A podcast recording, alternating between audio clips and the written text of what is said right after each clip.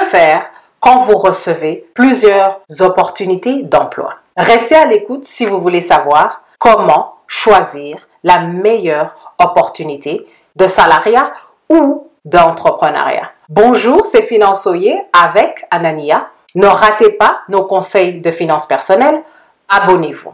Le problème du jour est que quand les gens évaluent leur opportunité d'emploi, que ce soit dans l'entrepreneuriat ou dans le salariat, les gens ont tendance à ignorer plusieurs éléments qui sont importants. Il y a trois éléments dans le salariat que vous devez considérer. Le salaire doit être compétitif. Si après avoir fait des ajustements pour la ville où vous êtes, le secteur où vous êtes, le pays où vous êtes, le salaire n'est pas compétitif, c'est un problème.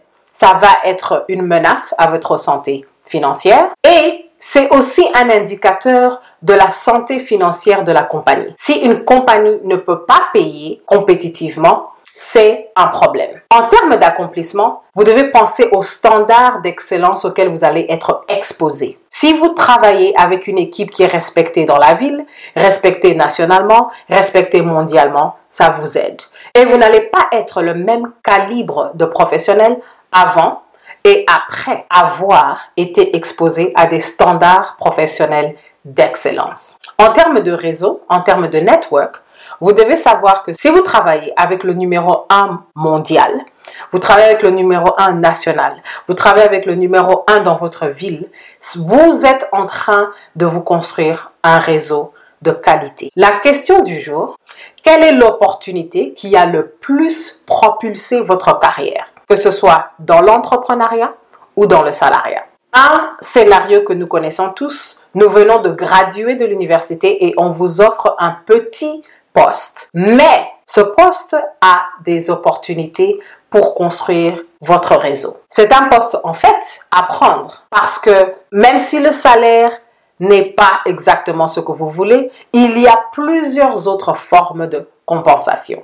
Si vous travaillez avec le numéro 1 mondial dans votre secteur, si cette personne vous donne une recommandation, ça va accélérer votre carrière parce que vous pourrez postuler pour des titres que votre compétition ne pourra même pas considérer. Vous aurez des recommandations de votre réseau à un petit poste qui vous a exposé à des gens qui peuvent vous aider 5 à 10 ans après que vous ayez quitté la position. Ce qu'il faut retenir, c'est qu'il y a plusieurs formes de compensation et c'est à vous d'examiner chaque opportunité et de discerner quelle est la meilleure stratégie pour votre carrière à long terme.